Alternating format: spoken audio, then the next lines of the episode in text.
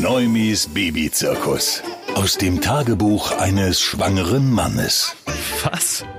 Es gibt bei Amazon schwangeren Bäuche zu kaufen? Also so Fake-Version? Ja, na klar, für 50 Euro, sagt meine Freundin. Was? Warum zur Hölle braucht man denn sowas?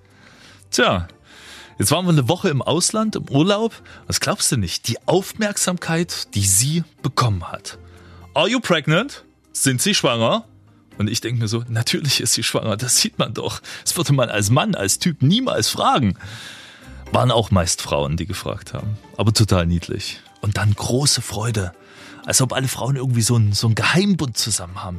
Ich hab's auch schon durch. Ich gebe dir Kraft durch mein Lächeln. Du schaffst das schon. Wir halten doch alle zusammen.